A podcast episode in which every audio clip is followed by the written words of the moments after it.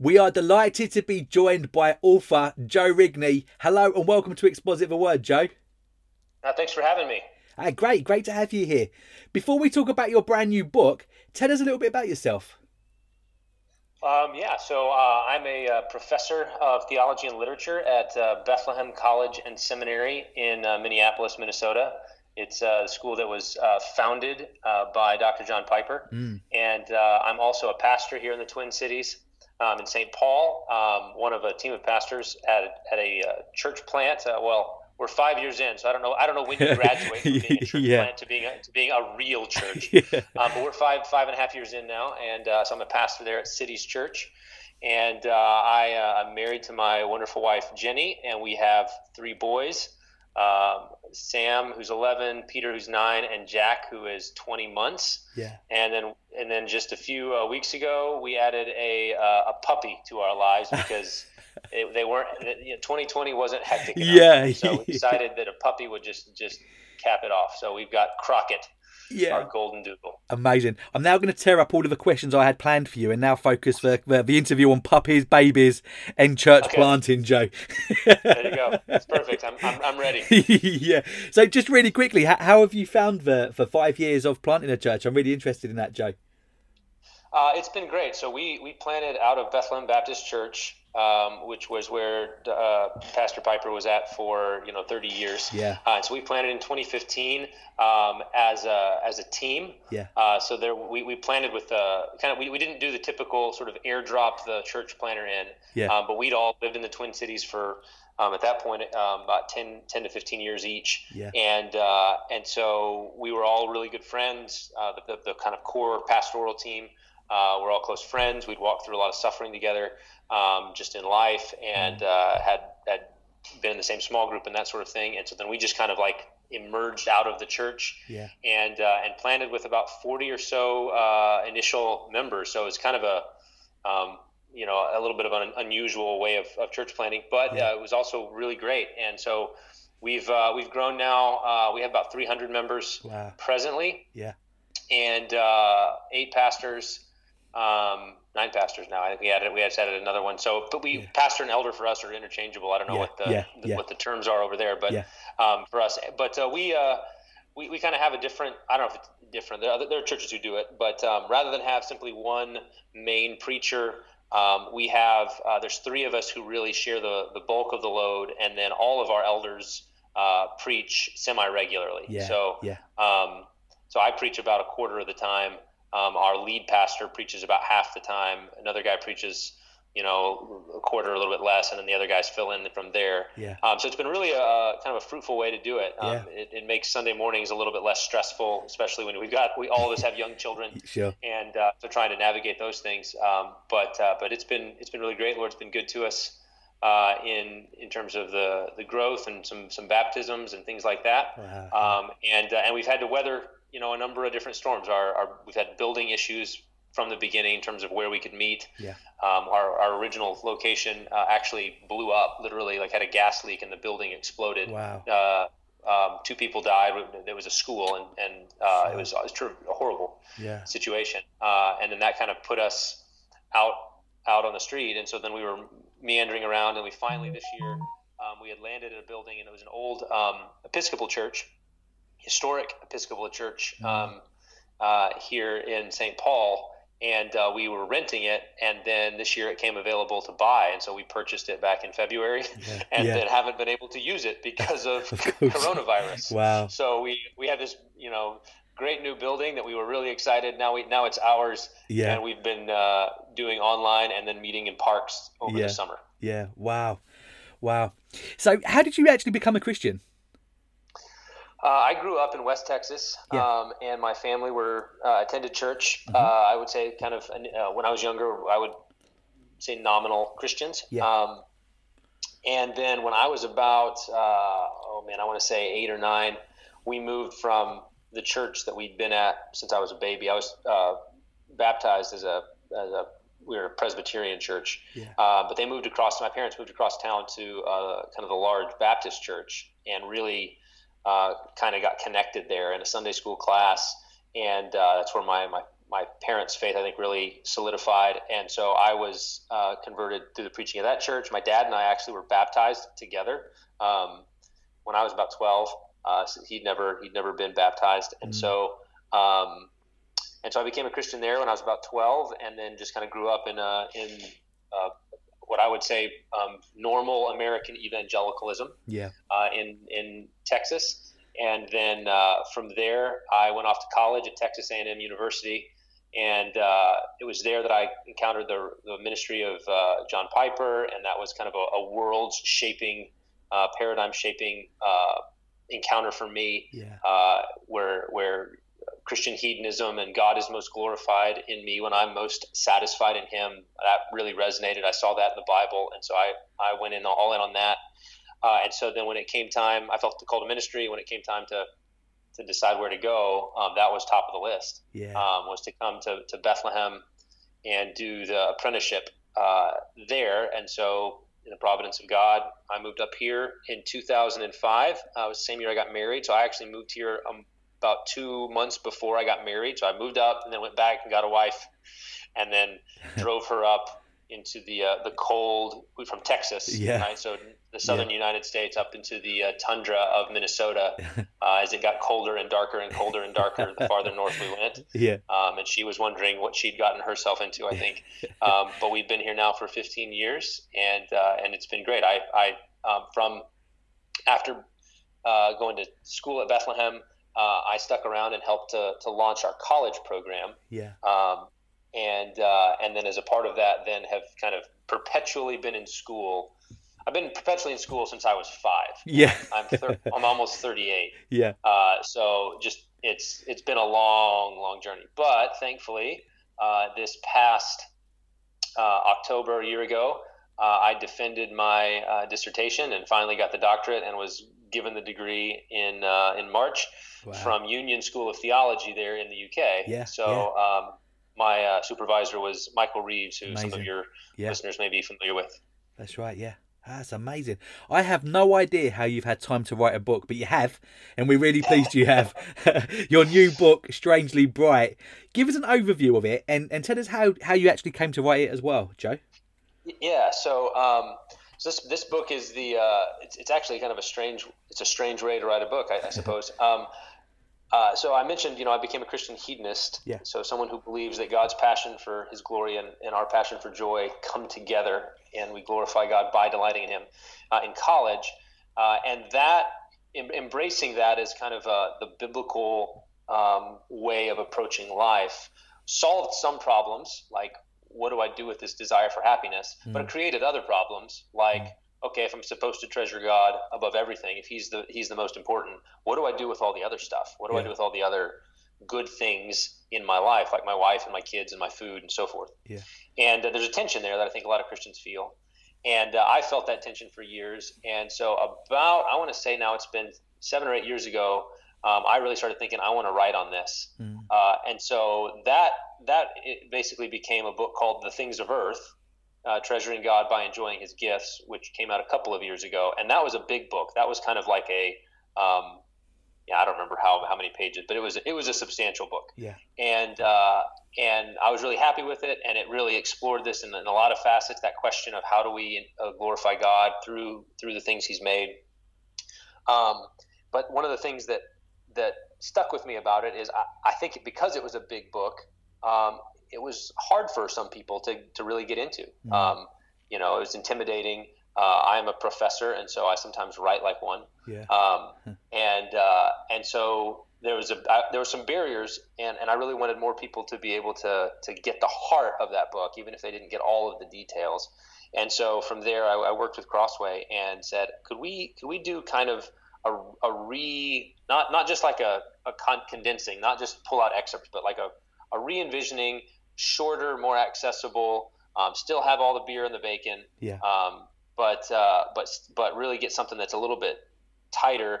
That is the sort of book you could give to really any lay Christian um, to help them as they think through how do they glorify God through the things He's made, mm-hmm. and they were willing to do it. And so, Strangely Bright was born. Excellent. Sounds good. So, you've mentioned this term a couple of times, Christian hedonism. Tell us about what that actually is, Joe. Yeah, so um, it's a uh, provocative term that um, you know uh, uh, Pastor Piper uh, coined. Um, although in some ways, I think it actually goes back to C.S. The, the concepts are ancient, yeah. Bible, you know, church history. The terminology, even you know, C.S. Lewis says that God is a hedonist at heart and and talks a lot about the quest for joy and things like that. Mm. So um, and and had a, he's had a profound influence on Piper. But the basic idea is that um, we're all wired for pleasure. We're, we're, we can't help. It's an inescapable fact about human beings that we want to be happy. We want to seek pleasure. And what uh, what Piper, in his own um, way, has communicated is, is drawn out from the scriptures that yes, we were created for that because we were made to be happy in God. And so the way that we glorify God, the way we honor and magnify his worth and value is by delighting in him supremely above everything else. Mm-hmm. He he's our treasure, he's our highest joy. Um, in his presence is fullness of joy, at his right hand are pleasures forevermore. That sort of core idea um, that that's how we glorify God. That's the basic Christian hedonist truth. He sums it up as God is most glorified in me when I am most satisfied in Him. Yeah. And so that's Christian hedonism, uh, and I think it's it's a it's faithful, it's biblical. I think we, we you see it throughout the theologians of church history communicating it in their own way, but the substance is is there. Yeah. It's a common tension in the Christian life to feel pulled between loving God above all things and loving and enjoying the things on this earth. What is the biggest yes. misconceptions for someone struggling with this tension? Yeah, so um, I think there's a, a, number of them. So w- one of them um, is uh, the da- there's a danger of worldliness, yeah, um, which I think people rightly feel, and I think um, one of the things that you know Piper has gone around doing is trying to explode a, a kind of worldliness that's very comfortable and at ease in modern society, um, and that just wants to live a, a good middle class lifestyle and and not go to hell. Yeah. And he wants to say there's more than that. God God made us for more than that. Jesus purchased more than that for us. We should not settle for mud pies in the slums when when we're offered um, eternal joy in God Himself. Mm-hmm. That's one danger. But then, if you embrace that, if if that settles in, and you really believe everything's about God, um, I exist for Him. I exist to find my deepest delight in Him. And then you run into Bible passages um, like uh, Psalm uh, 73. Yeah. Whom have I in heaven but you, and on earth there is nothing I desire besides you. Mm-hmm. And you and you say, yeah, that's a faithful prayer. That's a good prayer. I want to pray that. I want to sing that. But then you have to ask, but do I really mean it? Uh, there's nothing on earth I desire besides you. Like I don't desire anything else other than God. And then that's that's what creates this tension where you look down, you know, you're singing that at church, and then you look down the row at your family and go, well, I, I kind of desire them. Yeah, yeah. And then you think about lunch later in the day and you say, I kind of want that too. Yeah. So what do I mean when I say there's nothing on earth I desire besides you? So that's, I think, the tension. I think the, the misconception is that um, because of truths like that uh, in the Bible, um, that Jesus is better, you know, the steadfast love of the Lord is better than life, or um, I count everything as rubbish compared to knowing Christ Jesus because yeah. of those passages. Yeah. That then what we're called to do as Christians is keep everything else at arm's length. Um, we, you know, don't really uh, enjoy your family. Don't really enjoy your food. Don't really enjoy your hobbies or the creation or things that God has made. Keep them at arm's length because you don't want them to become idols. There's a good, pious desire underneath it, but it kind of gets twisted into a, a wrong kind of guilt orientation to earthly goods um, that I don't think honors God, and I don't think is what He intends. Yeah. Uh, and so I I think a big part of the the book is trying to relieve and reorient that low grade guilt that people feel whenever they really enjoy uh, an earthly pleasure. Yeah. In that re- reorientation, you describe two different approaches approaches to loving God and also loving His gifts. What are these two approaches, Joe? Right. So um, I, I, basically say um, when I read the Bible, we have this one set of passages which I already mentioned, the yeah. what I call totalizing passages. They're the ones mm. that basically say it's all God, um, nothing I desire besides you. Everything's rubbish compared to knowing Jesus. Um, I set my mind on things above, not on things on the earth. I, that's one set of passages. But there's this other set of passages um, which basically says God richly provides us with everything to enjoy, 1 Timothy 6, or everything created by God is good. Nothing is to be rejected if it's received with thanksgiving. First Timothy four. Every good and perfect gift comes down from the Father of lights. James chapter one. Yeah. So there's these two different sets of passages, and what I say is they they really give us two different approaches to God and His gifts. Um, the first set, those totalizing passages, give us a comparative approach, and and what I mean by that is um, basically you know take a set of scales and put God on one side of the scales and put everything else on the other, and then you say which one is more valuable and which one do I want? If I can only if I can only have one, yeah. Which one do I want? Which one do I need? Which one must I have? And the only answer for a Christian is God Himself. Yeah. That, that and that's what's being communicated in there's nothing I desire besides you. If I only can have God or the world, everything in the world, I want God. He I was made for him. That's a comparative approach. The other passages give us what I call an integrated approach, where you don't set God and his gifts in sort of opposition to each other, separating them to compare them and how valuable they are. But instead, uh, in the words of Charles Simeon, um, we enjoy God in everything and we enjoy everything in God. And so they're, they're integrated, they come together. And so, in, in, this, in this way of thinking, which I think is all over the Bible, um, the things of earth are essentially um, avenues, ways that God reveals himself to us, and therefore that we can follow these things of earth back to find a deeper and more lasting satisfaction in him. Yeah. Because we know that he's the source of all these things. He gave them to us so that we would enjoy them and so that we would know him through them. Uh, and so those are the two approaches. And uh, the, the book is basically me trying to talk about how those two approaches uh, relate to one another and how we should use them in a very practical uh, way. Yeah, so good. What can Christians do to help guard against us becoming really greedy? Right. Well, so this is the danger. Right? As soon as you start telling people that God uh, richly provides yeah. you with everything to enjoy, I mean that yeah. that, that passage. Uh, I don't think we really think about how striking that passage is in First mm. Timothy because in First Timothy six, Paul tells Timothy to he has a word for the rich in this present age. So this is a word for rich people, which mm-hmm. probably, if we live in the West, um, is all of us. Yeah. Compared to everybody yeah. who's ever lived in history, we are unfathomably wealthy. Yeah. So this is addressed to us, and the first parts of that exhortation are things that we would expect. Don't be haughty. Don't be proud. Rich people can be proud. Don't be proud. If you're rich, don't be proud. Don't set your hope on the uncertainty of riches. Rich people do that. They, they, they trust in their riches and not in God. Uh, but they're uncertain. Moths can break in, or moths can rust, destroy. Thieves break in and steal. Yeah. Don't set your hope. So far, so good. Set your hope on God. Yes, we're Christian hedonists.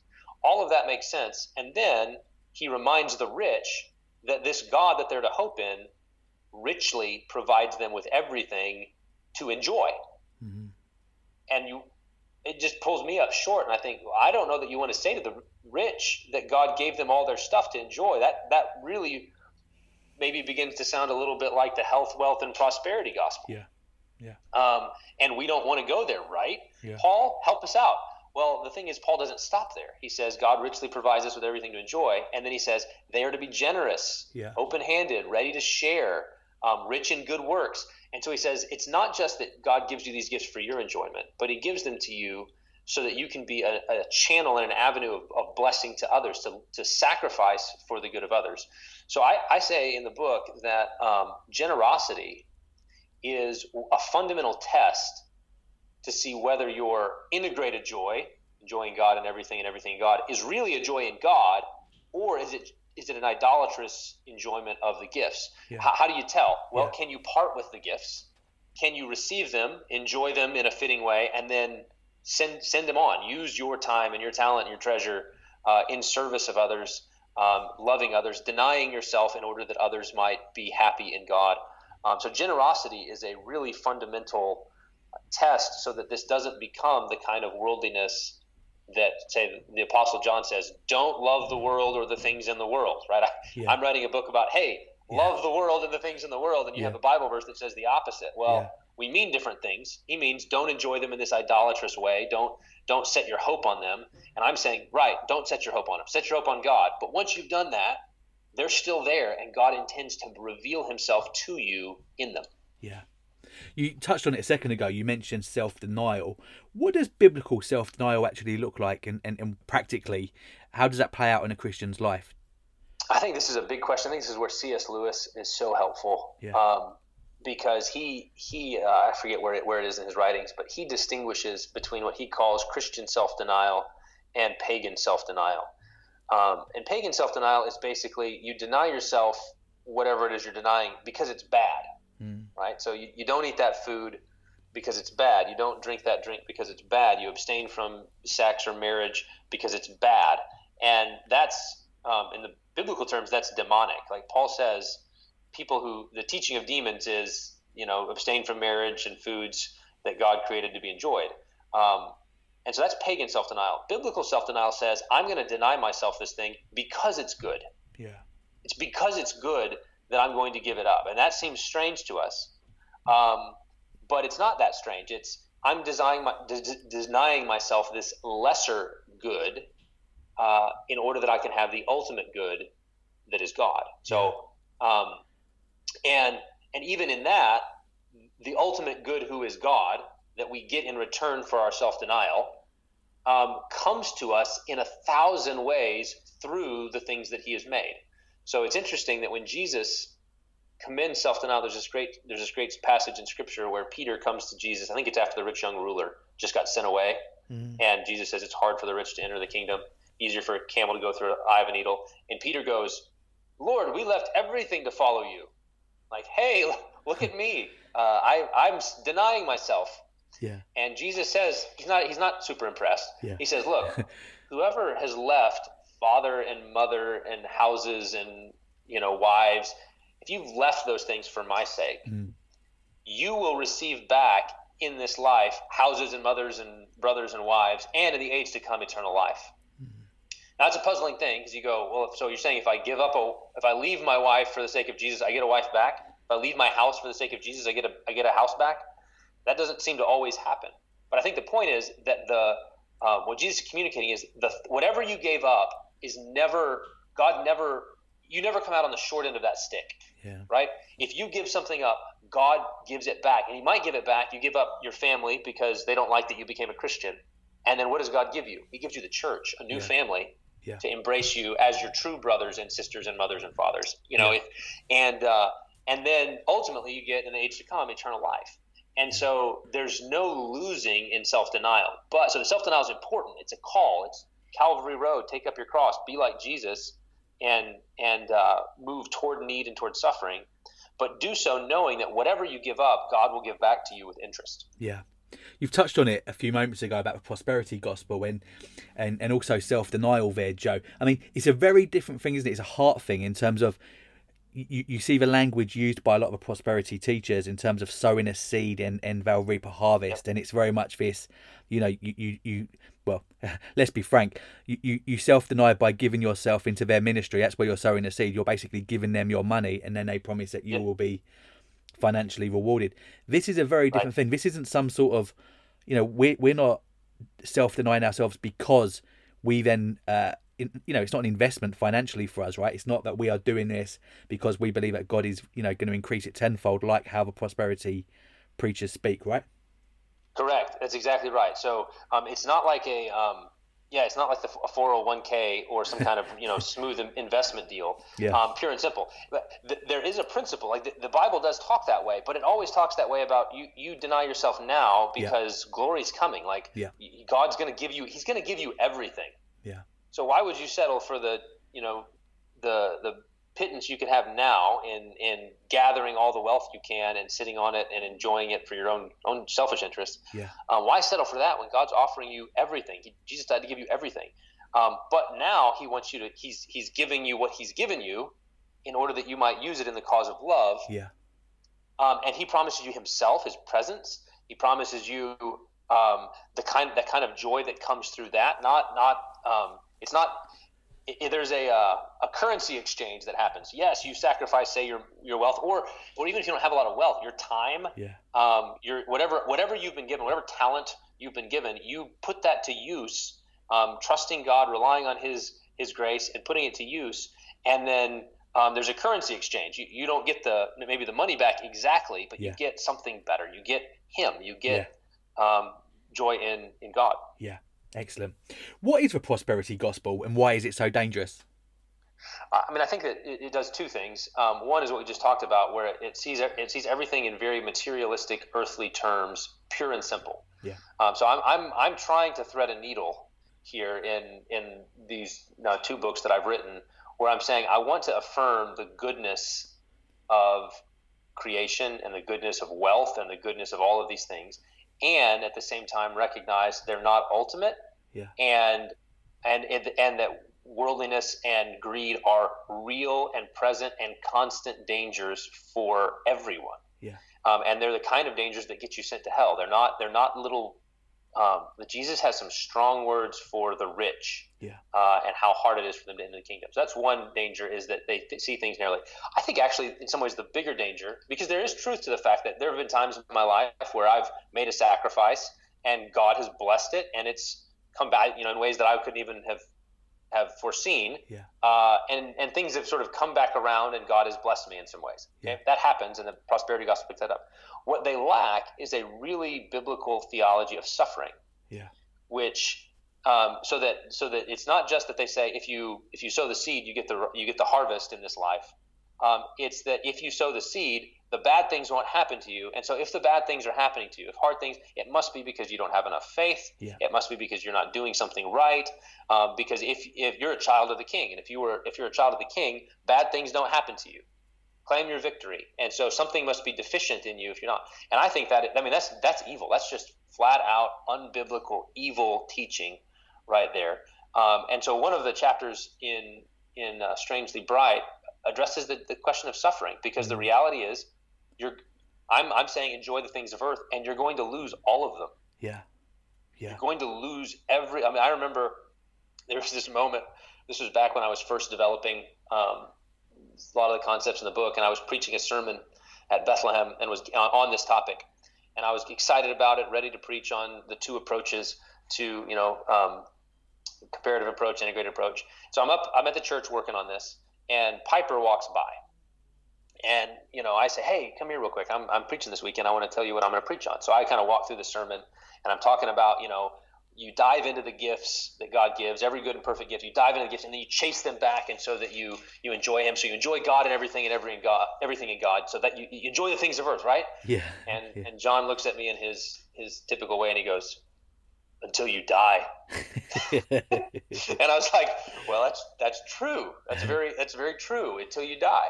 So how does death, how does suffering, how, do, how does the loss uh, uh, play into this? And and for me, I think this is one of the main burdens I have is a wrong view of enjoying God's gifts inevitably leads to a wrong view of grieving the loss of His gifts. yeah.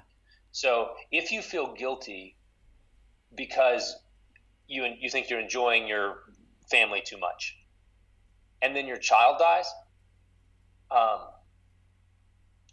you're going to feel a kind of guilt in the grief that you feel in that loss, which will hinder your ability to honor God in the grief and to actually heal from the loss. Mm. So, um, so I, I know people who have felt like when God has taken some some gift, usually it's a person, it's a child, it's a parent, it's a sibling, it's a spouse, somebody's dying, and they feel this. I'm grief. My grief is so intense that God must not be pleased with it. Yeah. And part of what I'm wanting to say is no. What joy in God's gifts looks like when they're being torn from our hearts is it looks like lots of tears and weeping and throwing yourself on the floor and crying out and moans. It's tearing, it's sackcloth and ashes. Like that's that's how Bible characters grieve. That's how Jesus grieves. Yeah. And so we shouldn't think that we're we have to take it, you know, sort of with a stiff upper lip and and uh, and be stoic about loss in order to honor God. Lest you know, we don't want these things to be too precious to us. Mm. Instead, it's we're going to press into that pain and we're going to say, God, the reason. So I, my dad died uh, about seven years ago, um, and uh, of of dementia, and Alzheimer's, a long, painful, slow death. I, I Mm. miss my dad. I wish he was still here. Mm. But the only way I'm going to honor God in that is if I press into that pain and say, God, you, you gave me a dad because you wanted me to know what you're like. Yeah. And so losing my dad hurts because I want to know what you're like. Like that's the ultimate reason. And I, so I miss him because he was a good and perfect gift to me. Yeah. And uh, and so I, I want people to be able to grieve well, and and that's something that the health, wealth, and prosperity gospel can't can't absorb, can't do, can't. They they totally wreck people because of their theology of suffering. And I want people to have a really good theology of suffering that grieves the way that Job grieves, that David grieves, and that Jesus grieves. Yeah, so helpful. Thank you. You've written how baseball, which, by the way, if you're listening in the UK, that's basically cricket. I would say it's cricket, but glorified. It's, it's, what, it's what, cricket always wanted to be, um, but never could quite until it was planted in a new soil um, across the pond, and then in that new soil, it grew up and became baseball. Joe, don't be surprised if that don't make the edit. That little that little bit there. okay, all right, all right. If, that, if, that, gets cut, I'll just I'll just know it was it was censorship. yeah, you've written how baseball is a helpful illustration of the ideas that you present in your book. Tell us why that is. So yeah, I grew up in a baseball family. My my grandfather uh, played and managed in the major leagues. Uh, and uh, my dad was in baseball, uh, front, you know, the the business side of baseball yeah. for a number of years. And my bro- I have two brothers. We all played baseball growing up. I coached little league for my boys. I'm just I, I love I love all things about baseball. And so yeah. one of the chapters in the book is basically me reveling in the goodness, all the different ways, not all of them, but a, a good number of the ways that I have been blessed by baseball. Mm. Um, whether it's the kind of recreational, you know, um, the health aspect, it's fun. You get to run around, blood pumping. Uh, whether it's some of the kind of more strategic, you know, there's strategy involved, just like there is in lots of different sports. Um, that's that's uh, enjoyable. The the camaraderie with teammates, or or coaching with kids, or or whatever. There's all kinds of good things that are happening in baseball. And really, what I wanted to do was to basically it's a, it's a case study. It's saying here here's one of mine. This is one of the gifts that God's given to me mm. and that I enjoy and here's how I'm thinking through it. Here's how I'm trying to receive it with gratitude and chase it back to the source and glorify God in it. Mm-hmm. And then it's basically then a, a, a, an exhortation and a commendation to the reader to say, now you go find yours. Maybe yeah. it's not baseball. Maybe it's cricket. Um, maybe it's maybe it's soccer or whatever. You know, maybe yeah. it's it has nothing to do with sports at all. Maybe it's it's uh, knitting. Maybe, who, who knows? I like there's so many, and I and, and you shouldn't feel restricted to other people's. You should find yours. What what are the good and perfect gifts that God has put in front of you?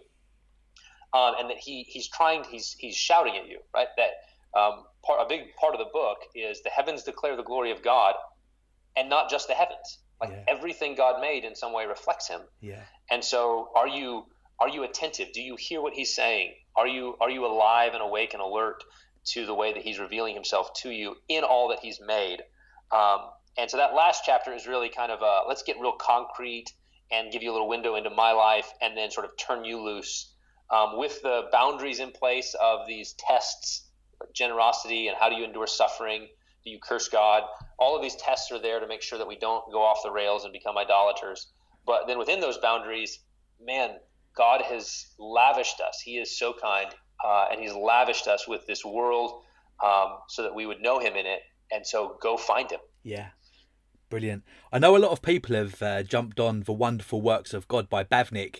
Um, has that? Have yeah. you read that? Has that been an influence uh, for you uh, in writing it, this book? It hasn't. Um, I've, I haven't had a chance to, to read that one. I've read a number of other things by him uh, and find him to be an incredible, incredibly perceptive uh, theologian and mm. very pastoral too. Yeah. Uh, but I think I think there's you know um, I don't think I'm saying anything new in what I'm writing and so when uh, when people find resonances, um, you know, there's there's self conscious uh, uh, sources for yeah. me, people that I know have influenced, yeah. like C.S. Lewis and Jonathan Edwards and yeah. people like that. Yeah. Uh, but then there's also um, just we're all reading the same Bible and saying God is.